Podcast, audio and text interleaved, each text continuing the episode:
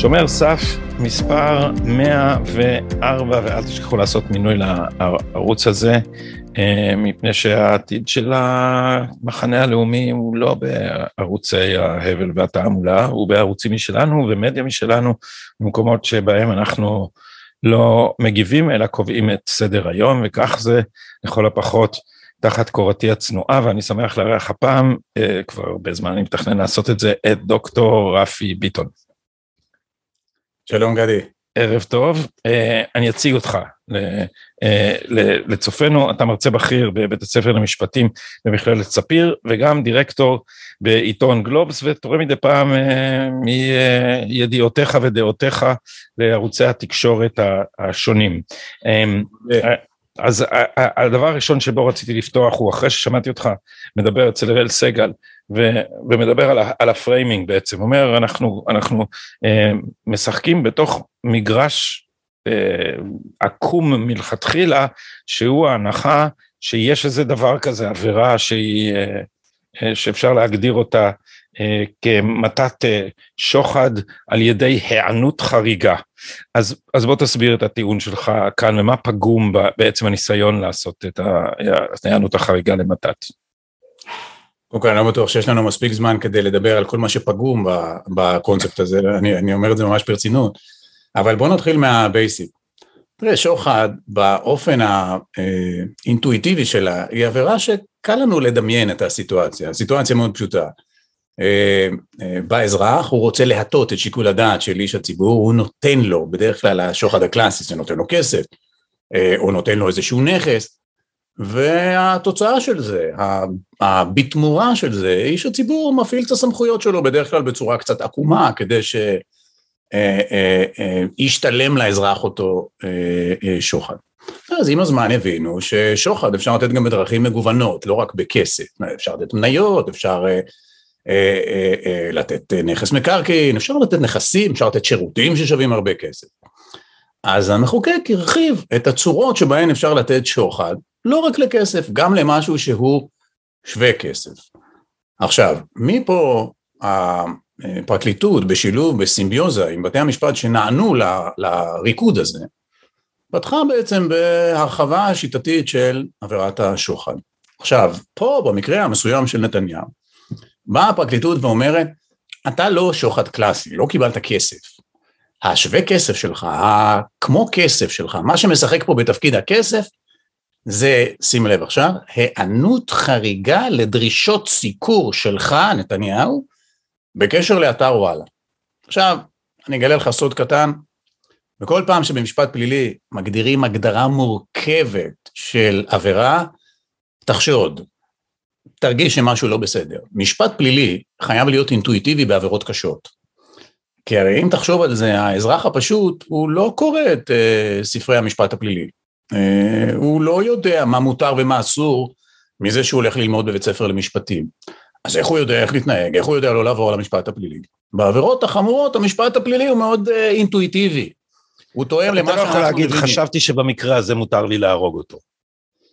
כן, אבל אתה תדע לך שגם כשאתה אה, אה, תתפוס עבריין שמבצע עבירה, הוא יכחיש את ביצועה, נדיר מאוד שהוא יכחיש בעבירות ליבה, בעבירות מהותיות, את עצם קיומה, שהוא יתכחש לנורמה, זה דבר מאוד מאוד נדיר, הוא יגיד לא גנבתי, נדיר שהוא יגיד לך מותר לגנוב, זאת אומרת ביחס לעבירות הליבה, אה, מה שבלטינית אנחנו קוראים מלה אינסה, עבירות רעות כשלעצמן, בטח עבירות של עשר שנות מאסר, נדיר מאוד אה, שאדם לא ידע אה, באינטואיציה שלו אם הוא מעבר לקו הפלילי או לא, אם הוא חצה את קו האל חזור או לא. עכשיו תראה מה עושה פה הפרקליטות.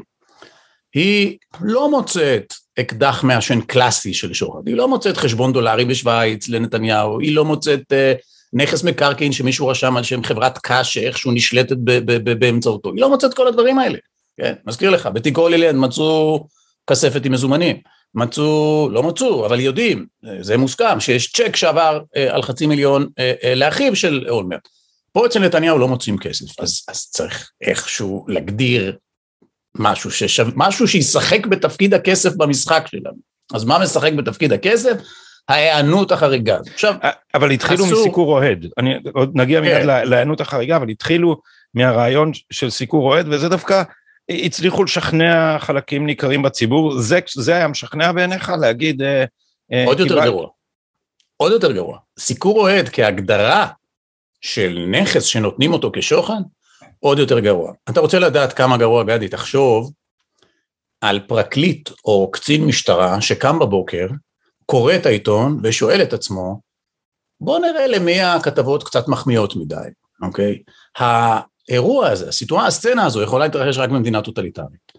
הסיטואציה שבה רשויות אכיפה, פרקליטות, משטרה, קוראות עיתון כדי לדעת מי פה קיבל יותר מדי מחמאות, מי פה עבריין אולי, מי קיבל כאילו כסף, זה דבר נורא. אני אתן לך עוד אה, אה, אה, כמה אנקדוטות בנושא הזה, כן? או כמה נקודות בנושא הזה. אם סיקור אוהד לי הוא שוחד, אז אנחנו יכולים עכשיו להסתבך עוד ועוד. מה קורה אם לא נותנים לי סיקור אוהד, אבל נותנים ליריב שלי סיקור שלילי? זה לפעמים יכול להיות שווה לי, לצורך העניין, יותר מאשר סיקור אוהד לי, אז גם זה שוחד. ואיך בכלל נזהה סיקור אוהד? מה קורה בכתבה שכותבים עליי כאיש ציבור, אה, שאני מאוד חכם אבל היסטרי? עכשיו, זה סיקור אוהד או לא סיקור אוהד? זאת אומרת, אנחנו לא יכולים בעבירות של עשר שנות מאסר להיות במצב שהנאשם הפוטנציאלי לא יודע אם הוא חצה את הקו או לא. הקו בפלילים חייב להיות ברור, בוהק, באדום אה, זרחני כמעט, כדי שאנשים ידעו לא לעבור אותו. וכאן, לא רק שאנחנו לא רואים את הקו, אנחנו אפילו לא יודעים להגדיר את האבני דרך שלו. אבל אם הייתי אומר לך שיש מקרה, ואני יודע שהיה מקרה כזה בבית משפט אמריקאי ולא, ולא לא קיבלו את זה, הייתי אומר לך שהיה דיל, נפגשו עורך של עיתון ופוליטיקאי, זה לא סיטואציה דמיונית, יש לנו כזה בתיק 2000, ושם לא אה, אה, סגרו על עסקה, אבל נניח כן היו סוגרים על עסקה, והיו אומר לך, וואלה, אני בשבילך אסגור את אה, ישראל היום, ואתה בתמורה תיתן לי כתבות מחמיאות. גם אז זה היה כשר, או גם כן. אז... אז... אז נעזוב רגע את ה... מה נותן איש הציבור, אנחנו עדיין תקועים בשלב של מה נחשב לשוחד, כן? מה, איזה דבר יכול לתת האזרח לאיש הציבור כדי להטות את, את, את שיקול הדעת שלו. אה, קודם כל אני חושב שגם בסיטואציה הזו אסור להפעיל את עבירת השוחד, זה לא, אה, ויש כמה סיבות לזה. קודם כל את המשפט הפלילי אנחנו צריכים להפעיל רק בנסיבות שבהן אין לנו אמצעי אחר אפקטיבי. משפט פלילי הוא נשק לא קונבנציונלי, הוא הלאסט ריזורט, משתמשים בו באמת כשאין אמצעים אחרים. הוא כואב מאוד, הוא יקר מאוד, הוא קורע את החברה, בטח כשמגישים אותו נגד אה, אה, מנהיגים. פה יש אמצעים אחרים. לדוגמה, כשדבר כזה מתגלה, גם אם הוא לא מתגלה, אז חזקה על הציבור שהוא מבין שהנה יש לו פה כלי תקשורת שלא שווה לרכוש אותו, לא שווה לצרוך אותו. כלומר, אה, אה, עמדת הציבור כשלעצמה היא בסדר. גם המשפט האזרחי יכול להיות פה אה, מספיק טוב. בעלי מניות, מניות מיעוט יכולים לתבוע מו"ל שכזה ולהגיד לו, גרמת לנו נזק. התנהגת בצורה שבגללה המוניטין שלנו יורד, בגללה הצורך לקנות את העיתון שלנו יורד, ולכן אנחנו לא רוצים יותר שתהיה פה או שתפצה אותנו. יש אמצעים אחרים לטפל בזה. עכשיו, זה לא דבר חדש שאנחנו נמנעים... ובאיש הציבור כמובן אפשר לטפל על ידי זה שלא מצביעים לו. זה נכון, ברור. גם בדרך הזו, וגם יכול להיות שבנסיבות כאלה שבהן נניח הוא הוביל איזושהי פעולה רגולטורית שהיא בסטייה קיצונית מהשורה, אז יכול להיות שגם העבירה הנוראית של אה, אה, מרמה והפרת אמונים יכולה להיות אה, רלוונטית. אני באופן אישי סולד מהעבירה הזו, חושב שהיא צריכה להימחק, אבל כל עוד היא שם, מילא, בסיטואציה הקיצונית שאתה מתאר, עוד מילא. עכשיו תראה, אנחנו לא מאוד מאוד נזהרים מלהכניס את המשפט הפלילי ליחסים של תקשורת אה, אה, אה, בכלל. אה, אני אתן לך דוגמה, אה, כתבים צבאיים עוברים עבירות ביטחון כמעט כל יום ברמה הפורמלית, כן? הם אוספים מידע שאסור להם לאסוף, הם מחזיקים מידע שאסור להם להחזיק, ואנחנו לא, לא מעמידים אותם לדין בגין עבירות ביטחון, אנחנו גם הרבה פעמים אפילו נמנעים מלהעמיד לדין את אלה שמוסרים להם אינפורמציה שכזו. כלומר, הגישה הפלילית עם הפטיש הפלילי המאוד גס לתוך יחסים של תקשורת במדינה דמוקרטית צריכה להיות מאוד מאוד מדודה, כשהדיפול צריך להיות לא, הוא פשוט צריך להיות לא, לא, לא נכנסים לשם עד כמה, ש, עד כמה שאפשר. אז אנחנו מדברים עכשיו על, על מצב שאת העבירה הזאת אה, הניחו בצד, את הרעיון שהסיקור אוהד, כי הסיקור לא היה אוהד. אה, בצד השני של העסק הזה גם אה, עזבו את ההטבות רגולטוריות, כי לא בדיוק היו הטבות רגולטוריות, זאת אומרת היה עסקה שאושרה על ידי הרגולטור, אה, אבל, אבל אנחנו עברנו, ל, זאת אומרת כתב האישום עבר להיענות חריגה לדרישות סיקור. בוא, בוא נחזור לעניין הזה, האם בכלל יש, האם בכלל יש דרך אה, להבחין בקו האדום הזוהר שאתה מבקש לשרטט בהקשר כזה? אני חושב שאין, ותראה לאיזה סיבוך הפרקליטות מכניסה אותנו באירוע הזה. אה, כשאומרים היענות חריגה, מיד צצות שאלות שהופכות את השאלה הזו לבליל של שאלות, וכשיש בליל של שאלות ביחס לעבירות כל כך חמורות, המשמעות היא מאוד ברורה, העבירה לא ברורה. אה, חריגה ביחס למה? האם היא חריגה ביחס לאנשי ציבור אחרים בתוך אותו כלי תקשורת? נניח לצורך העניין בדוגמה שלנו, האם נתניהו קיבל יחס אחר ממה שאנשי ציבור אחרים קיבלו אה, בוואלה? כנראה קיבל יחס פחות טוב מבוז'י הרצוג. אוקיי, עכשיו איך, איך בוחנים גם, זה גם שאלה. האם בוחנים לפי המוטיבציה או לפי התוצאות בפועל? לפי התוצאות בפועל נראה שיש תמימות דעים שאתר וואלה לא הניב תוצאות חיוביות לנתניהו. עכשיו, האם אנחנו נבחן לפי המוטיבציה של מי שרוצה בטובתו של נתניהו ולא מצליח, זה על פניו נראה גם כן בעייתי. דרך אחרת היא לבחור את החריגות ביחס לכלי תקשורת אחרים. נניח, האם בוואלה נתניהו קיבל אה, אה, יחס אחר, חריג, באופן קיצוני, בהשוואה לוואלה. נניח, להשוות אותו לעיתון ידיעות. אבל כלי תקשורת אחרים יש להם DNA אחר, לכלי תקשורת אה, אחרים יש התנהגות אחרת. כמות כלי התקשורת היא לא כזו גדולה כדי ליצור איזשהו מדגם מייצג. ומה יקרה אם נמצא ששני כלי תקשורת נהגו בנתניהו דומה ושלושה אה, אה, אחרת? האם מפה אנחנו יכולים ללמוד חריגה? ובכלל, יש פה איזה משהו פגום מהיסוד, כי למה ההיענות חריגה? היא חריגה לבקשות בנושא סיקור. עכשיו, בקשות בנושא סיקור, להבדיל מכסף שמקבל איש ציבור, הן לא רעות מהבקשה הראשונה. כלומר, יש איזו שכבה שברור שהיא תקינה לחלוטין, נורמלית לחלוטין. בשביל זה יש יועצי תקשורת, זה מה שהם עושים. הם כל הזמן פונים לכלי תקשורת, מנסים לשפר את הסיקור. להבדיל, שקל שאתה נותן בכסף, שוחד שאתה נותן בכסף לאיש הציבור, הוא מהשקל הראשון פגום. אז זה אומר שכולנו עושים אנלוגיה בין כסף לבקשות סיקור, כשאנחנו יודעים שכסף פגום מה, מהשקל הראשון ובקשות סיקור לא, כלומר יש, גם המחמירים ביותר יסכימו שבקשות סיקור יש איזו שכבה יומיומית רגילה שהיא בסדר. עכשיו, איך מבחינים מתי בקשת סיקור היא לא בסדר? הרי ראינו שבתיק של נתניהו חלק מהבקשות האלה שנטען שביחס אליהן ההיענות היא חריגה, הן נורמליות לחלוטין. זאת אומרת, יש למישהו... הודעות לעיתונות, פשוט מאוד, הודעות לעיתונות. הודעות לעיתונות, בשם אלוהים. אה, מבקשים מהעיתונות לתת התייחסות לביקור של ראש ממשלת יפן. כן? אחת הכלכלות הגדולות בעולם, אחת המדינות החשובות בעולם. מבקר פה ראש הממשלה, רוצים שתהיה התייחסות.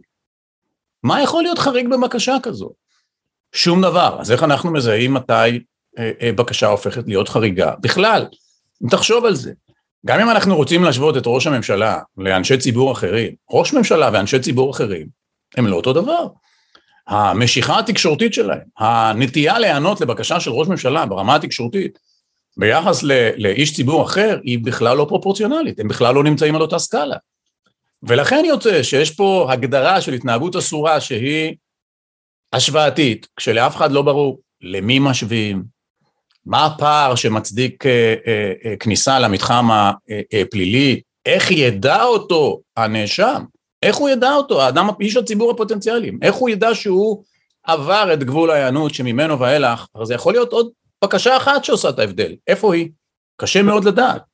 ואולי כל זה מכוון, אולי כל זה, תשמע, יש צד אחד שאפשר לומר, ואני באמת אולי צריך לחלק את השאלה לשתיים, צד אחד אומר שהחבורת הפרקליטות הזאת, 23 מבכירי פרקליטנו, הגישו כתב אישום שהוא פשוט חלטורה.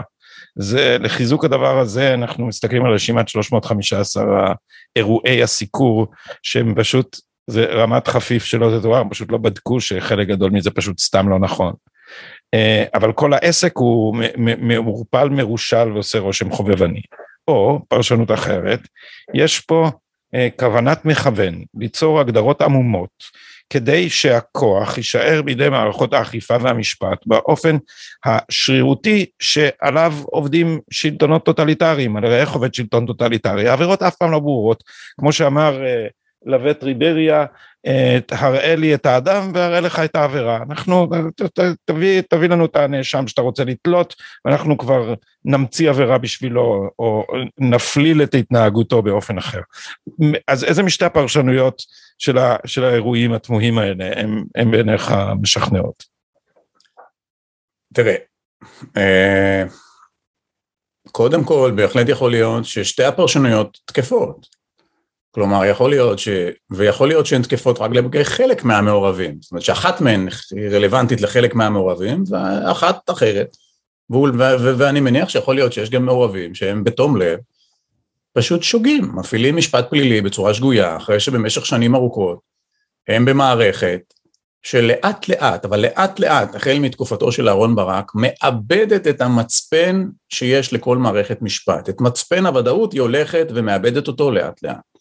עכשיו תראה, מה שאתה שואל בעצם זה האם יש כאן העיוות שהוא אה, אה, נועד כדי לדלג על בעיות שהמשפט הפלילי אה, מזמן בעניין של נתניהו, או שזה עיוות שהוא יש לו אה, מוטיבציה מערכתית, כדי שבאופן עקרוני המערכת תהיה אה, אה, מעובדת. ולכן אני אומר, קודם כל התשובה היא שיכול להיות שזה גם וגם.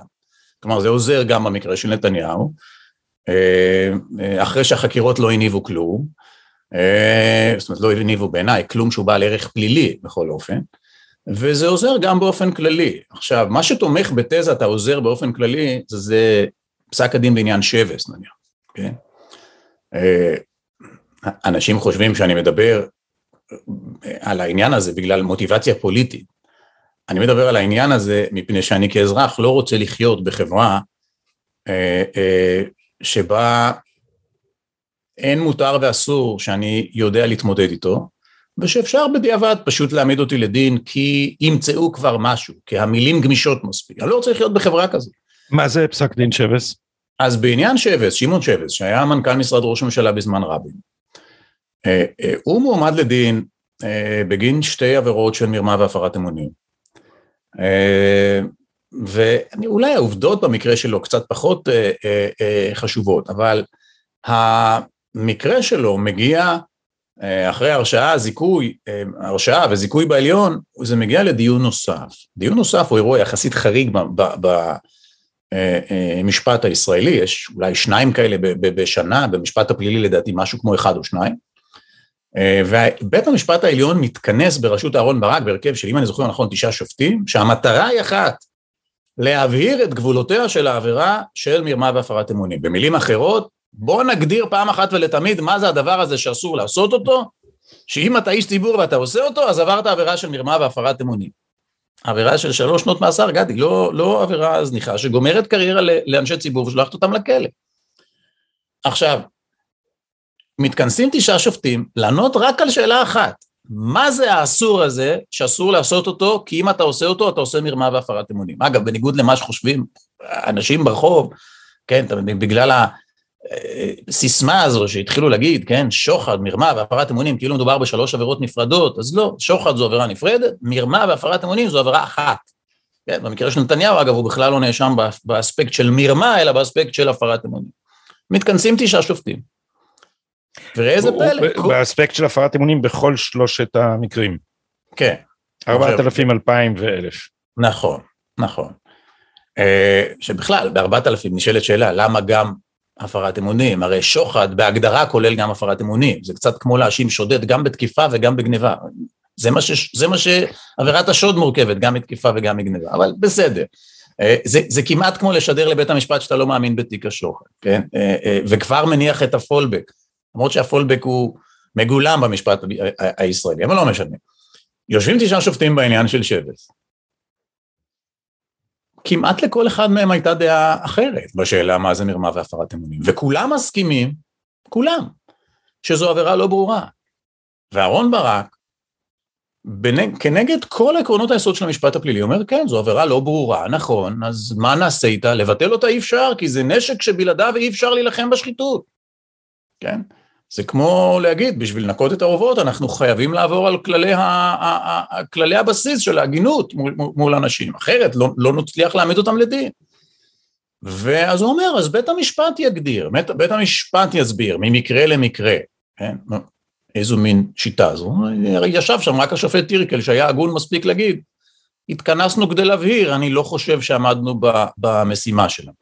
האירוע הזה של, של, של שבס, שבית המשפט יכול לחיות עם עבירה מאוד מאוד לא ברורה, ובלבד שישמר בידו הכלי וה, והגמישות, ובידי המערכת הכלי והגמישות, אני חושב שהוא תומך בזה שבאופן עקרוני המשפט הישראלי מסרב למשוך סמכות מהידיים שלו, מסרב למשוך את האופציה אה, אה, אה, להתערב, משאיר את המשפט מאוד מאוד פתוח, מאוד מאוד גמיש, אה, כזה שמאפשר לשופט אה, אה, גמישות כמעט, כמעט מקסימלית. מה, מה אתה אומר על הרעיון שזה אה, לפחות נראה למי שאינו משפטן מקצועי כמוני כמה שמסביר את אהרון ברק, לאהרון ברק בעצם אין שיטה משפטית, יש לו רק כוכב צפון, שזה העצמת השופט, והוא ממציא לזה תיאוריות אד הוק, מדי פעם הוא מחליט, כי באספקט שאני, שאני עסקתי בו, שמעניין, שאני רואה בו פלישה למקצוע שלי, שזה פילוסופיה פוליטית ומדעי המדינה, אז האספקט שבו אני עסקתי זה, זה הצד החוקתי של פסילת חוקים וככה, ושם התיאוריות מתחלפות חדשות לבקרים, זה פעם אחת זה עקרונות היסוד של השיטה, ואחר כך זה מגילת העצמאות, ואז, זה, ואז המהפכה עצמה מתבצעת על בסיס הרמת חוקי היסוד למעמד חוקתי, עכשיו אסתר חיות הורידה אותם חזרה, אין, בעצם, בעצם אין שיטה, השיטה היא שלמילים אין משמעות, לחוק אין משמעות, למחוקק אין סמכות, השופט יחליט הכל, עכשיו גם סדר הדין הפלילי י, י, י, ייתן לשופט עוד כוח, עכשיו היה גם חוק, החוק שגדעון סער מציע אותו בנושא פירות העץ המורעל, ראיות שהושגו בדרכים לא חוקיות שצריכות להיפסל וגם זה משאיר בידי השופט להחליט מהי דרך לא חוקית ואיזה ראיות ראויות להיפסל. אז אין שיטה, יש רק העצמת השופט, יש רק מי לא מה, זה, זה. נכון? אני אגיד את זה ככה, אני חושב שזה נראה שאין שיטה, האספקט שאני מסכים איתו, מסכים איתך לגביו, זה שזו לא שיטת משפט, זו השיטה של אהרן ברק בעיניי היא שיטת ממשל. אה, ואני אסביר למה זו שיטת ממשל ולא שיטת משפט. לכאורה זה נראה שבשינויים שברק הכניס למשפט הישראלי אין, אה, אין חוט מקשר, אוקיי? אבל בעיניי השינויים האלה נדמים לאדם שמסתובב עם אה, מספריים וגוזר חבלים. כל החבלים שקושרים את השופט למעשה הם נגזרים אחד אחד עד שמשחררים את השופט כמו כדור פורח לרחף כרצונו אה, ואני אתן לך דוגמה. שופט בשיטת משפט ליברלית הוא אדם מאוד מוגבל. יש לנו תפיסה של השופט כאיש מאוד מאוד חזק, הוא אדם מאוד מוגבל. לדוגמה, הוא לא יכול לבחור במה להתעסק. שופט יושב סביב ליד השולחן שלו, והוא מחכה שמישהו יתבע משהו ממישהו, רק אז הוא יכול להתערב בעניין. הוא לא יכול להחליט שמחר הוא מתעסק בתאגיד המים של ירוחם, אלא אם כן מישהו יתבע את תאגיד המים של ירוחם. אז שופט הוא איש חלש, הוא מוגבל. שופט, גם כשהוא כבר מזמינים אותו להתערב, כי בלי הזמנה הוא לא יכול להתערב, הוא מוגבל כי החוק אומר לו מה לעשות. הוא, הדעה שלו, הוא חייב לשמור אותה בבית, ואיך להכריע סכסוכים, המחוקק אומר לו. עכשיו, אהרון ברק לא אוהב שופט מוגבל, אז איך משחררים את השופט? בשביל לשחרר את השופט, אתה צריך לשחרר אותו משתי המגבלות שדיברתי עליהן. קודם כל, לשחרר אותו משתי המגבלות שדיברתי עליהן. זה שלשבת מאחורי שולחן ולחכות שמישהו יתבע משהו, פחות מתאים בשיטת ה... אה, אה, אה, בתפקיד השופט כמו שברק רוצה אותו. הוא רוצה שהשופט יוכל להיות מעורב בכל עניין. איך דואגים לזה? צריך שמישהו יתבע בכל עניין. איך עושים את זה? אז קודם כל, מבטלים את זכות העמידה. אותה זכות שמגבילה אדם מלעתור נגד המדינה רק כשבאמת יש לו איזה סכסוך אישי מולנו, רק כשהוא עצמו נפגע. ומכירים בעותרים ציבוריים. מה זה, מה זה בעצם עותרים ציבוריים? זה עמותות, ארגונים, שהם עובדים בלעתור לבג"ץ. עכשיו, ברגע שאתה דואג שיקומו ארגונים כאלה, אתה גם די נדיב אליהם בפסיקה, אתה לא מגלגל אותם מהמדרגות, לא פוסק להם הוצאות, אז הם גם מגייסים תרומות, ויש להם כבר מנגנון של תחקירנים, עורכי דין, והם צריכים להראות לתורמים הישגים, אז הם, עותרים הרבה. ואז בעצם אתה יודע שמה שלא יהיה במדינה, זה מיד יגיע אליך, ואם תחשוב על זה, אין כמעט דבר במדינה הזו בעל ערך, שלא בסוף מוכרע דווקא בבג"ץ, כי ברור שתהיה עתירה. כשממנים שר, כשמתמנה ממשלה, אה, כשיש הסכם קואליציוני, כשסוללים אה, כביש, הכל מגיע בסוף לבג"ץ, כי מישהו יעתור, ארגון כלשהו יעתור.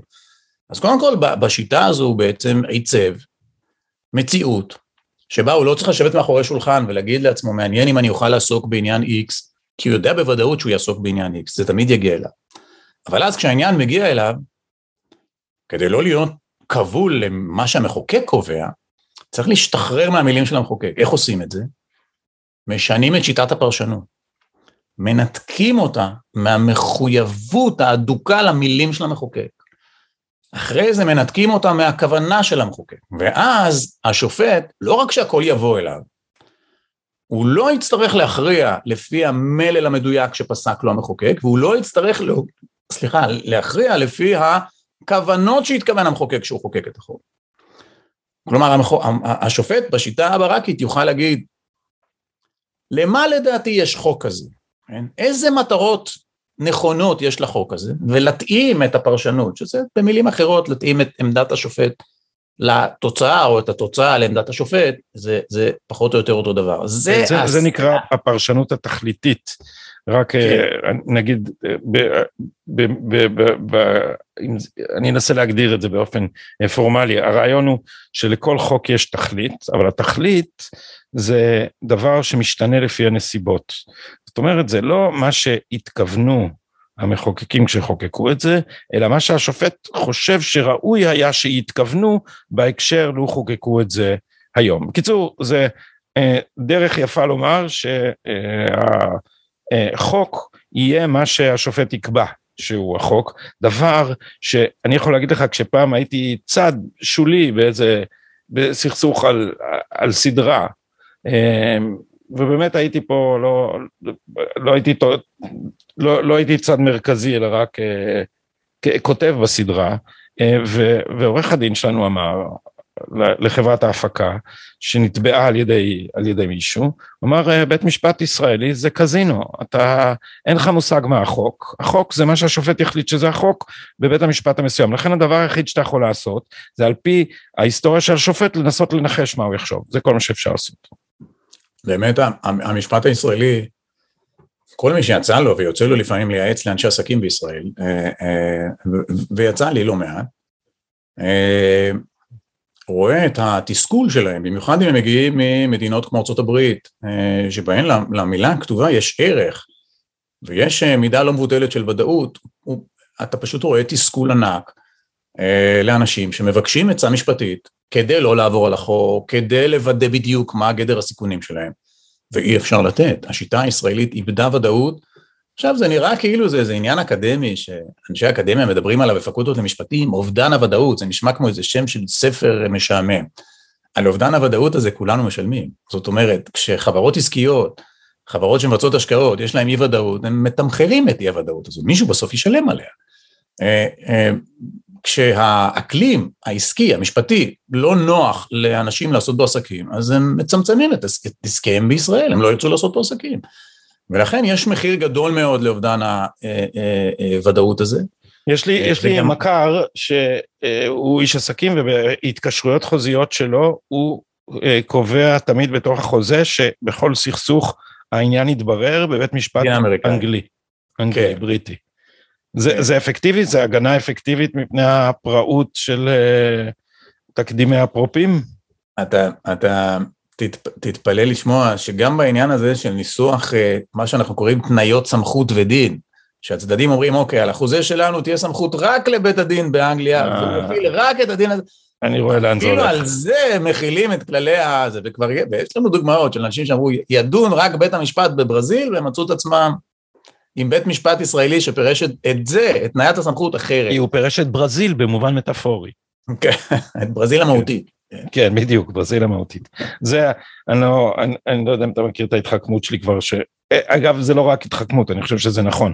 כשאהרן ברק רוצה להרוס משהו, הוא קורא להיפוכו מהותו.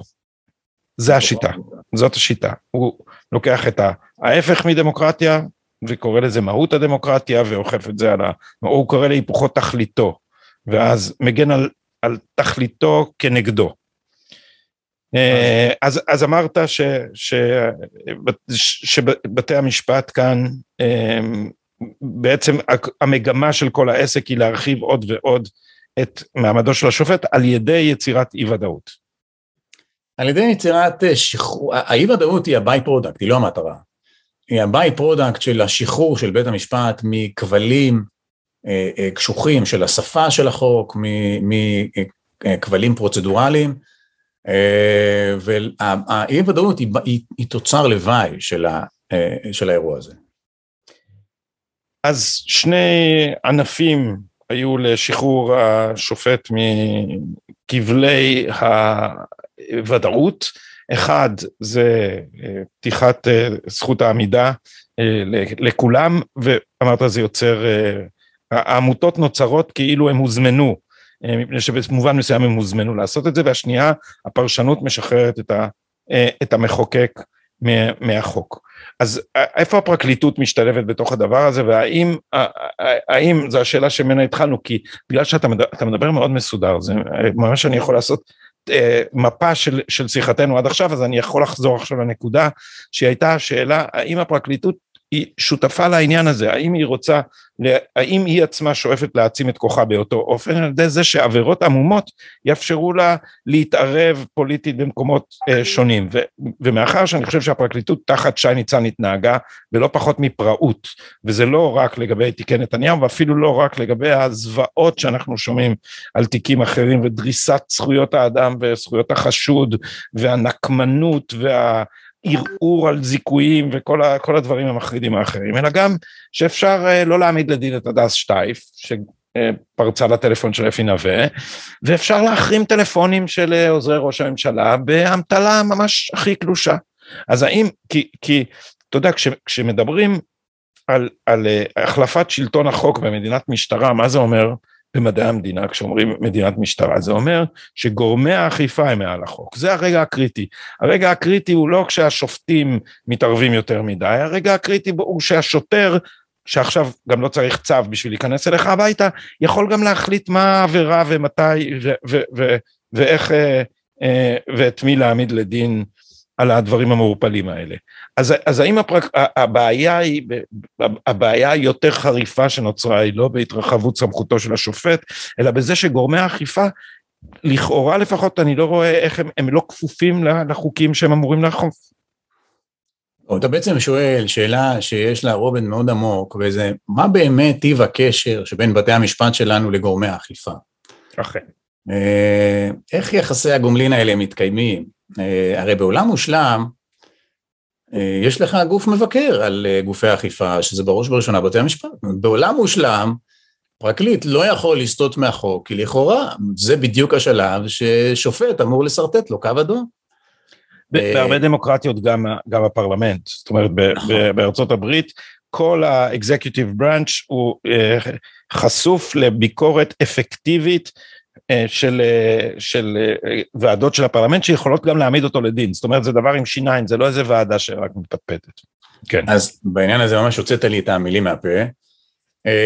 למה זה לא קורה? למה בתי המשפט, למה בסוף יוצא שגופי האכיפה בישראל נדמים כמו סוס ללא שום רסן? שום רסן. כשהרסן המרכזי היה אמור להיות בתי, בתי המשפט. עכשיו, אי רסן הזה הוא בא לידי ביטוי בשורה ארוכה של דברים, בהעמדה לדין שהיא לפעמים מדיניות שנראית פשוט בלתי מתקבל על הד... מתקבלת על הדעת, במדיניות שלפעמים נראית תמותה, הרבה פעמים אתה רואה ציבורים מאוד אה, אה, ברוטליים ואגרסיביים שמטופלים בצורה מתעלמת וציבורים אחרים שמטופלים בצורה אה, אגרסיבית. אנחנו רואים שיטות חקירה שלא מפוקחות, גישה מאוד בעייתית בהעמדה לדין, ספקטרום רחב מאוד של, של תחומים. ונשאלת השאלה, איך זה יכול להיות? אני חושב שהסיבה שבגללה בתי המשפט לא מקיימים תפקיד פיקוח אפקטיבי על גופי האכיפה, היא מגוונת, זאת אומרת, כמו הרבה תופעות גדולות, אין לה סיבה אה, אחת. קודם כל, יש פה עניין של מדובר באוכלוסייה דומה. זאת אומרת, צמרת משרד המשפטים ובית המשפט העליון, הם לא אה, קבוצות זרות זה לזה מבחינה חברתית, רעיונית, אה, בית הגידול, כלומר אתה מדבר על קבוצות שתפיסתן באופן עקרוני את המשפט ואת תפקיד המשפט היא די דומה. עכשיו התפיסה הזו גם משתלטת. ניצן היה מתלמד של אהרן ברק, כמה, כן. כמה יותר ברור מזה, כן. כן. עכשיו התפיסה הזו גם משרתת את שני הגופים האלה. קודם כל צריך להגיד גם שההרכבים הם הרבה פעמים תוצאה של מעבר מאלף לבית. זאת אומרת חלק גדול משופטי בית המשפט העליון לדוגמה, היו יועצים משפטיים לממשלה או פרקליטי מדינה או בכירים בפרקליטות. בן אדם שמגיע אחרי 30-40 שנה במערכת להיות שופט, בעיניי מתקשה מאוד להיות אה, אדם שיפקח או, י, או יטיל ספק בשורשי תפיסת העולם של המערכת שגידלה אותו. זה, זה בכלל גם, זה אפילו עניין אה, אה, מוסדי, עניין מבני. כן? מעבר לזה שזה עניין חברתי, זה גם עניין מבני. עכשיו, אם אתה מסתכל על יחסי יועמ"ש בג"ץ, אתה רואה סימביוזה הדדית אה, לתועלת שני הצדדים. אה, אה, לדוגמה, אה, היועץ המשפטי מתפקד כזרוע של התפיסה הבג"צית בתוך הממשלה. אנשים תמיד שואלים, כמה חוקים פסל בג"ץ? בג"ץ דה פקטו לא צריך לפסול הרבה חוקים. היועץ המשפטי לממשלה בשמו פוסל הצעות חוק ממשלתיות בשם התפיסה הבג"צית, עוד לפני בכלל שהן מבשילות להיות הצעות חוק וחוק. לא צריך, לא צריך לפסול חוק, זה, זה, זה משהו ש... שמומט בשלב מוקדם יותר של, של חייו, בשלב העובר, איך, באמצעות הנציג של התפיסה הבג"צית בממשלה. מצד שני, בג"ץ נותן מרחב כוח אדיר ליועץ המשפטי, נותן לו גיבוי אדיר. בכל פעם שהיועץ המשפטי לממשלה נתקל חזיתית בשר, כמו במקרה של השר אוחנה, שאומר, אני לא מקבל את העצה שלך, הגישו נגדי בג"ץ, אני רוצה לבוא לבית המשפט להביע את עמדתי, אני רוצה עורך דין לי, אומר לו היועץ המשפטי לממשלה, אני לא מאשר לך. אומר אוחנה, אז אני אבוא בעצמי. אומר לו היועמ"ש, אני לא מאשר לך גם את זה. ובעניין הזה, בג"ץ מגבה את היועמ"ש, ואומר לו, העצה שלך היא מחייבת. עכשיו, להגיד שהעצה של יועמ"ש מחייבת לממשלה, זה להעלות אותו לדרג של דה פקטו בוס הממשלה, כן? בהינתן שהמשפט כל כך גמיש, מזכיר לך את החלק הראשון של השיחה, המשפט כל כך גמיש. אז אם יש מישהו שיכול להפעיל כלי כל כך גמיש ובאמצעותו לייצר עצה והעצה הזו היא מחייבת, הוא בוס הממשלה, נכון? הוא, הוא, הוא, הוא המנהל. אז הסימביוזה הזו היא לתועלת שני הצדדים. ולכן עד שהיא לא אה, תנותק באמצעות מינויים, באמצעות שינויי חקיקה, היא תמשיך והיא תתעצם. ובפרקליטות ממשיכים להגיד שיש המון אה, ביקורת על הפרקליטות. יש אה, בתי המשפט, ויש העיתונות, ויש אה, את מבקר המדינה, ומשום מה הם אה, חשבו שזה, שאסור לחצות את הגבול עם הביקורת עד כדי כך שתהיה רשות ביקורת אפקטיבית עליהם. הם הדפו את הדבר הזה אה, בחוצפה שלא תתואר, על ידי זה שהם פשוט עשו שביתה אה, וניערו מעליהם את, את הילה גרסטל במוסד הביקורת שהיה אמור להיות אפקטיבי, קיבלו גיבוי בזה מאיילת שקד, שרת המשפטים שעשתה הרבה רוח וצלצולים על מאבקי המערכת המשפט בעצם חיזקה את אחיזת המשפטנים על, על חיינו. אה, מה אתה אומר על הטענה שהנה יש למה מבקר המדינה, אה, העיתונות, זה לא מספיק? לא, לא, ממש לא. אה, אתה יודע, כשאני הייתי סטודנט למשפטים, אה, ממש אי שם בתחילת שנות ה-90, כן? אז uh, קראתי פסקי דין שבהם כל פעם שנחשפת uh, שיטת חקירה מזוויעה, או העמדה לדין שהיא רשלנית, או ניהול משפט שהוא מעוול כלפי נאשם, אז השופטים הביעו צער והביעו תקווה שהלקח יילמד והדבר יטופל. נוגע ללב. חלפו 30 שנה, ואני עדיין קורא פסקי דין שהם מביעים צער ומביעים תקווה. ללמדך שדה פקטו אין באמת אה, אה, אה, אמצעי אה, אה, פיקוח. אה, תראה, אין, אין גם אמצעים שיש אה, אה, במערכות משפט אחרות. הכלי הכי חזק, הלא קונבנציונלי, שיש, הנשק הלא קונבנציונלי שיש בידי הפרקליטות, זה היכולת להעמיד לדין. היכולת הזו היא לפעמים מפוקחת, נניח באירופה היא מפוקחת על ידי בית משפט, שהוא מפקח על עצם ההחלטה להעמיד לדין. אה, במדינות אנגלו-סקסיות יש את אה, grand jury, שלפעמים הוא יחליט בכלל אם, אם, אם יאשרו העמדה לדין או, או לא. יש אמצעי פיקוח שונים, כן? אצלנו זה פשוט החלטה של פרקליט, החלטה של יועמ"ש, אין על זה שום ביקורת, הביקורת תבוא רק בסוף, אחרי שהאדם כבר עבר גיהנום, אחרי שאולי לקה במחלה קשה, אחרי שחייו קוצרו, אחרי שעבר גיהנום והלכו לו שנים מהחיים, רק אז אולי יגידו שהעמדה לדין הייתה לקויה וטעות, וכמה פרקליטים אתה מכיר שהועמדו לדין בגין אה, אה, אה, התנהגות בלתי מתקבלת על הדעת? אפס. נו, אז סימן שזה לא ביקורת. כמה אנשים פוטרו בגלל זה? מעט מאוד כנראה, אם בכלל. ולכן ברור שזה לא, למה אנחנו צריכים להתווכח עם הטענה הזו? אבל ראיתי את, ראיתי את שי ניצן, ראיתי, ראיתי את שי ניצן אומר לדני קושמרו, מה אתה מדבר? רות, רות דוד עומדת לדין. אה, כן. וקושמרו משום, לא, משום מה לא שאל אותו על מה היא עומדת לדין. היא עומדת לדין על אה, השירקס שהיא עשתה עם, עם עורך דין רונאל פישר, ולא על סגירת תיק של כנראה פרשת השחיתות החמורה ביותר בתולדות ישראל, שזה החדירה ל, לרשות המיסים. אמ, אז, אז בעצם אין אף מקרה שפרקליט עמד לדין? אני צודק? אני לא זוכר, אני לא מכיר. אה, בזמנו, בזמנו עומדה לדוגמה פרקליטה אה, ברקוביץ' על אה, הדלפה, כן, בעניין של שרון וההלוואה של סיריל קרן. מקרה מאוד מאוד, כן, נכון. מאוד מאוד חריג. גם, גם בפרשה של רות דוד, נעשה אה, מאמץ יוצא דופן אה, לוודא שלכתב האישום לא נכנסים, ולדעתי גם לחקירה לא נכנסו יותר מדי אירועים מתקופת כהונתה, אלא רק מתקופה של אחרי כהונתה. ולכן אני לא חושב שזה דוגמה רצינית. גם המשפט אגב מתנהל בצורה כנראה לא כל כך משביעת רצון ולא כל כך רצינית, אבל זה כבר סיפור אחר. למה לנו להתווכח עם הטענה אם יש ביקורת רצינית? השופט דוד רוזן בעצמו אומר, אין טעם, אין טעם בתפקיד שלי, כי אין לי שום סמכויות. אה, ולכן שאני, אני חושב שהטענה של הפרקליטות, יש ביקורת, היא לא רצינית.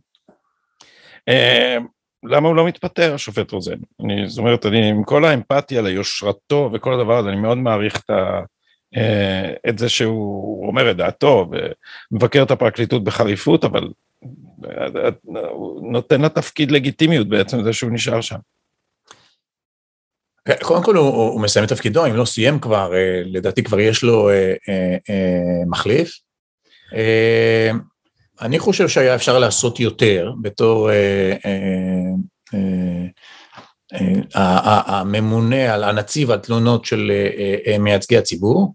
אה, היה אפשר לעשות יותר לדעתי, ולהיות יותר אה, אה, תקיף, ואני במקומו לא הייתי שולל, לא הייתי שולל גם מהלכים לא קונבנציונליים, כמו ללכת ולהגיש תלונה בעצמי במשטרה כשאני מזהה שיש אירוע בעייתי. אני מתקשה לראות איך, איך הפרקליטות תגיד שאסור לנהל חקירה כשהשופט עצמו מגיש את התלונה. לפעמים במצבים קיצוניים צריך להתנהג בצורה שהיא קצת מחוץ לקופסה, אני חושב שפה התנהגו יותר מדי בתוך הקופסה, אני לא מאשים אותו, האשמה כולה רובצת על כתפי אה, מי שסירב להעניק לו סמכויות. אז בוא נחזור לסיום לתיקי נתניהו, ורציתי לשאול אותך אה, בפתיחה, אה, על הסיקור העיתונאי של, ה, של המשפט הזה, איך, מה אתה אומר על הדרך שבה הוא משתקף לציבור בערוצי מיינסטרים שלדעתי עליהם הבעתי במילים שלהן משתמעות לשתי פנים, אבל איך אתה רואה את, ה, את האופן שבו הדבר הזה מתווך לקהל צרכני החדשות? תראה, אה, יש כל כך הרבה להגיד על זה. אה, בואו נתחיל בזה שאני חושב שהסיקור בעניין הזה חותר לגמרי תחת היכולת של נתניהו לקבל משפט צדק. Uh, העובדה שערוץ תקשורת um, עושה לו סוג של משפט פומבי שבו uh, מבוררות הטענות נגדו ומפורטות הראיות נגדו לפני שהמשפט שלו מתחיל, היא, היא, היא משהו שהוא בעיניי על uh, uh, בסיס להגנה מן הצדק. אני לא חושב שאדם יכול לקבל משפט הוגן, uh, ואני לא חושב שאפשר להגיד בנסיבות האלה ששופטים יכולים להיות לגמרי מוגנים מהאירוע הזה, זה אירוע שאי אפשר לברוח ממנו. אה, ואני חושב שזה היה הבסיס לטענה של אה, פרופסור גביזון ז"ל, שאמרה שהיא לא חושבת שנתניהו יוכל לקבל משפט צדק. אה, גם לי יש אמון מוגבל ביכולת שלו לקבל משפט צדק, בתנאים תקשורתיים שכאלה שהם כל כך בלתי הוגנים. זאת אומרת, נקודת הפתיחה של המשפט שלו, הנקודה שבה הוא אמור לפגוש צדק עיוור, היא נקודה שהוא פגש, שהצדק שמולו פגש כבר כל כך הרבה דיונים, כל כך הרבה טענות נגדו, כל כך הרבה עיוותים, אה, שאני מתקשה לראות אה, משפט הוגן. האספקט השני אה, מתקשר לשאלה הקודמת שלך, של למה הפרקליטות פה לא מבוקרת. אחת ה, אחד האמצעים הכי אפקטיביים לפקח על גופי אכיפה זה תקשורת. אתה יכול לראות את זה בדוגמה שהייתה באירוע האונס של נערה, ברגע שהתחיל גל ביקורת בתקשורת על כתב אישום אה, רזה מדי בהקשר הזה, מצומצם מדי, בתוך 24 שעות בערך פרקליט המדינה שינה את אה, סעיף האישום בבחינה מחדש לאונס. ללמדך שהפרקליטות וגופי האכיפה מאוד מאוד רגישים לביקורת ומתקשים לעמוד מול ציבור שהוא עם קונצנזוס. כלומר, אם היה קונצנזוס בציבור, הם היו מתקשים מאוד לפעול בצורה עקומה. אז תרשה לי לקרוא, לאתגר אותך פה בהקשר הזה. הם רגישים לקונצנזוס באליטות, לא לקונצנזוס בציבור. הציבור הם מצפצפים, הם, זה אכפת להם מה כתוב בעיתונים, ואם כל הציבור כולו יבכה את, אה, לא יודע, את, את, את התקיפה כנגד אה, אישה מבוגרת בשכונת התקווה, אם התקשורת לא מדברת על זה, לא עניין. אני מה שנקרא משווה ומוסיף, כן? זאת אומרת, לא רק שאין בינינו אי הסכמה, אלא יש, יש, יש בינינו הסכמה יותר גבוהה ממה שאתה חושב. אה, אין לי ספק שכבר היום מערכת המשפט שלנו מיישמת, זו אחת הבעיות הקשות שלנו, מיישמת ערכים אה, שהם שונים בתכלית מהערכים של כלל הציבור, או של רוב הציבור. נניח בדרך שבה אה, מיישמים את אחת ההתמחויות שלי, דיני מלחמה נניח, ברור לי שהפרשנות שלהם למשפט הבינלאומי היא, היא שונה בתכלית מה, מה, גם מהפרשנות הנכונה בעיניי, אבל גם מהעמדה של כלל הציבור, בשאלה איך צריך להילחם, בשאלה מה מידת ההגנה שצריך לתת לחיילים, איך יכול להתקיים כזה דבר, כי כשאני אומר רגישות וקונצנזוס, אני מתכוון כפי שהם באים לידי ביטוי בתקשורת, כפי שהם באים לידי ביטוי בסדר היום הציבורי. אה, רוב הפערים האלה בין תפיסת הציבור לתפיסת המערכות האלה, הם בכלל לא באים לידי ביטוי בתקשורת. עכשיו, כשאתה מסתכל מה שקורה בתחום המשפט, התופעה הזו שבה גופי הסיקור והמסקרים, במקום יחסי מבוקר-מבקר, פיתחו איזשהו יחסי מעריץ נערץ, אה, אה, אה, גוף ותומך בגוף, סימביוזה אידיאולוגית. דוברות, האנשים האלה במקום לסקר את המערכות האלה, הם, הם, הם הפכו לדוברים שלהם. דבר מסוכן מאוד, זה דבר מאוד מאוד מסוכן. זה, אה, זה, זה, זה ממש מתכון שעלול להביא לריקבון במערכות האכיפה. אפשר להסתכל מה קורה כשכתב אחד, לדוגמה, כמו לירן לוי, אה, מסרב, אה, מסרב לשחק במשחק הזה, ומחליט שהגוף המסוכר שלו, במקרה שלו, שירות בתי הסוהר, הוא לא מעריץ אותו, והוא לא משתף איתו פעולה, והוא לא יוצר איתו סימביוזה של תן וקח, והוא מבקר אותו, אז אתה רואה עבודה עיתונאית מדהימה, מה שהוא עשה בעניין של הסוהרות, אה, החיילות הסוהרות שעברו את החוויה הנוראית הזו בכלא באמצעות קציני הכלא, כן?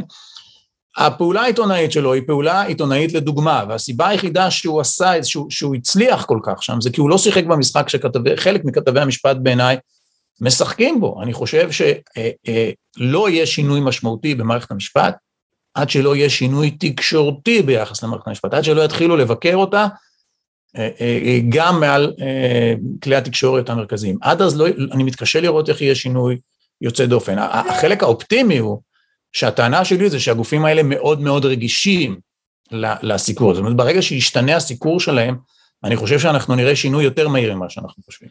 אבל ההסבר לקונצנזוס הזה בעיניי, כפי שאתה בוודאי יודע, הוא שיש פה ברית רחבה של, ה, של האליטות. את ההסבר ללמה השופטים והפרקליטים מצויים בסימביוזה, הסברת היטב על רקע סוציולוגי וחינוכי ועל רקע, אם אני יכול להוסיף לזה, קטנותה של מדינת ישראל וקטנותו של המיליה הזה כולו. אבל העיתונים גדלים, העיתונאים גדלים בבית גידול אחר. מה, מה יצר את הסימביוזה הזאת לפי דעתך? אני לא בטוח שמבחינה אה, אה, אה, סוציולוגית זה בית גידול אחר,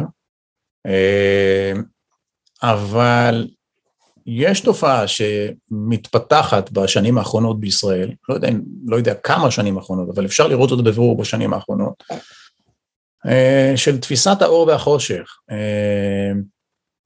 קצת, אם תרצה, נוגעת בשורשי הביטוי של הציבור הנאור. כלומר, אם אתה שואל אותי, אני חושב שחלק גדול מאנשי האכיפה שעושים פעולות לא ראויות, משוכנעים שהם עושים את זה בשם מטרות טובות. שזה נכון לעשות את זה, אה, שזה טוב למדינה, אה, שזה טוב לכולנו. אה, אני חושב שבזה מתהדק יותר הקשר בינם לבין חלק מאנשי התקשורת, שהם מרגישים גם כן שהם משרתים מטרה טובה, מטרה חשובה. אני קראתי לזה בתוכנית של אראל סגל, נתניהו מושחת כי אחרת תהיה לנו מדינה דו-לאומית. יכול להיות, אה, יכול להיות. זו תופעה סוציולוגית מאוד אה, מורכבת, אני חושב, התופעה הזו, וגם מאוד מאוד מסוכנת, אה, מאוד מסוכנת. בכלל, יש לי חשדנות מאוד גדולה כלפי אנשים שמציגים את עצמם כעליונים מוסרית, או כטובים מוסרית. זאת אומרת, מטיפי מוסר, בעיניי, הם, הם, הם, הם, הם חשודים תמיד, ממש חשודים תמיד. Here, here, זה אבי נהג לומר לי, גדי, beware of do-gooders, תיזהר מצדקנים. נכון. אמ, וטהרנים. אמ, אז יש, אתה רואה איך דרך שבה יבוא לידי ביטוי רצון כלל הציבור באופן שיוכל אה, להחזיר את הריבונות לאזרחים, כי אתה יודע, אנשים, אני מסתובב בין אנשים, שלום לך, שבימין אה, מיואשים לגמרי וחושבים שבעצם, הנה, הם, הם, הם השתלטו עכשיו דרך המערכות האלה גם על, ה, על הרשות הנבחרת, על הכנסת, אה, ובעצם אין, בג"ץ הפך לממשלת על, המשמר הפרטוריאני של הפרקליטות יירט על ידי החוק הפלילי כל מי שינסה להתנגד, העיתונות רק מוחאת כפיים לממשלת השינוי, הנה עכשיו כבר הם, יש להם ראש גשר בתוך הפרלמנט מספיק גדול כדי ש... האנשים האלה יוציאו את האופוזיציה מהוועדות של, ה, של הכנסת. זאת אומרת, יש פה השתלטות רב-מערכתית על הדמוקרטיה הישראלית, שעושה רושם שהיא לפי שעה עובדת, אז אתה מסתכל אחורה ואומר, אה, מפעלו של אהרון ברק, מאוד מצא חן בעיניי מה שאמרת על זה, שיטת הממשל שהנהיג פה אהרון ברק, זהו, זאת שיטת הממשל בישראל, ואנחנו יכולים uh, למחות לנו במחשכים. אז תראה, אה, אני אנסה לשפוך קצת אופטימיות לתוך השיחה שלנו.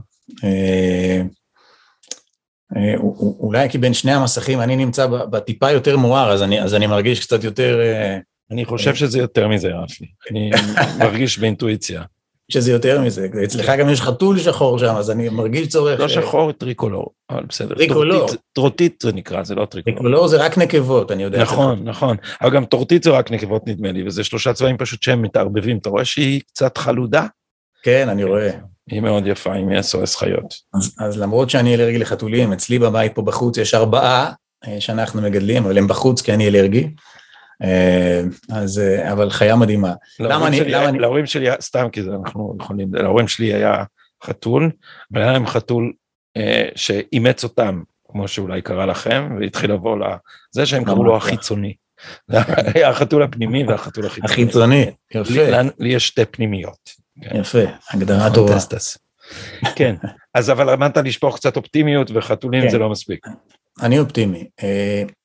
קודם כל אני אופטימי כי אני חושב שבאופן עקרוני קשה לשמר מבנה שהוא לא מבוסס על משהו צודק ונכון. אה, וכל מבנה פוליטי שלאורך זמן יעוות את רצון הציבור, לא יוכל להחזיק מעמד. רצון הציבור זה קצת כמו מים, הניסיון להתנגד ל, ל, לים הוא, הוא, הוא, הוא ניסיון טיפשי, הוא יכול להצליח חלק מהזמן, הוא לא יכול להצליח לתמיד. בסוף רצון הציבור יבוא לידי ביטוי ב, אה, אה, בתקשורת, ואם התקשורת לא, לא תבטא אותו, אז יהיה שינוי בתקשורת והעם יכפה שינוי תקשורתי. אה, ואני מאמין שבסוף, אם רוב הציבור יהיה מודע זה יקרה. עכשיו, מה נותן לי את הבסיס לאופטימיות? אני חושב שכל השיטה שבה המשפטנים אה, משתמשים בכוח עודף, אה, לא דמוקרטי, מתאפשרת רק שהאור, שהאור, שהפנס לא עליהם, זאת אומרת שתשומת הלב הציבורית לא, לא, לא, לא אליהם. אבל תשומת הלב הציבורית היא כבר ממוקדת בהם, וכבר לא ניתן יותר לגנוב קולות, אה, אני אומר לא לגנוב קולות בספירתם חלילה, אלא אה, אה, אה, באופן מהותי, כן? אם, אם נתקשר לטרמינולוגיה. גנבה מהותית, כן. בדיוק. ולכן אני חושב שאם אני משווה כמה אנשים דיברו כמוני לפני 30 שנה, זה היה מעט מאוד. כמה אנשים דיברו כמוני לפני 20 שנה? יותר. כמה מדברים היום? הרבה יותר. כלומר, יש מודעות גדולה מאוד אה, לעניין הזה. לדעתי היא הולכת וגוברת, כמות אישי הציבור, כמות העיתונאים שעוסקים בזה, היא הולכת וגוברת, וזה נותן לי בסיס ל, ל, ל, לאופטימיות. ובנימה אופטימית זו, כמו שנאמר, אה, תודה רבה לך על השיחה הזאת, אני, גרמת לי לקנא בתלמידיך. זה אה, אה, בהירות כנגד העמימות שהמערכת הזאת אה, מנסה אה, להנהיג, ואולי אה, באמת האור במובן הזה והבהירות במובן הזה צריכים להיות הנשק שלנו. אז אני אומר זאת לכמעט כל אורחיי, אלה יחסים מתמשכים ואני מקווה שאנחנו נוכל להיפגש בפורום הזה בעוד תקופה ולראות מה עברנו ולאן פנינו. תודה רבה לך על השיחה הזאת. תודה, נהניתי מכל רגע, תודה. להתראות.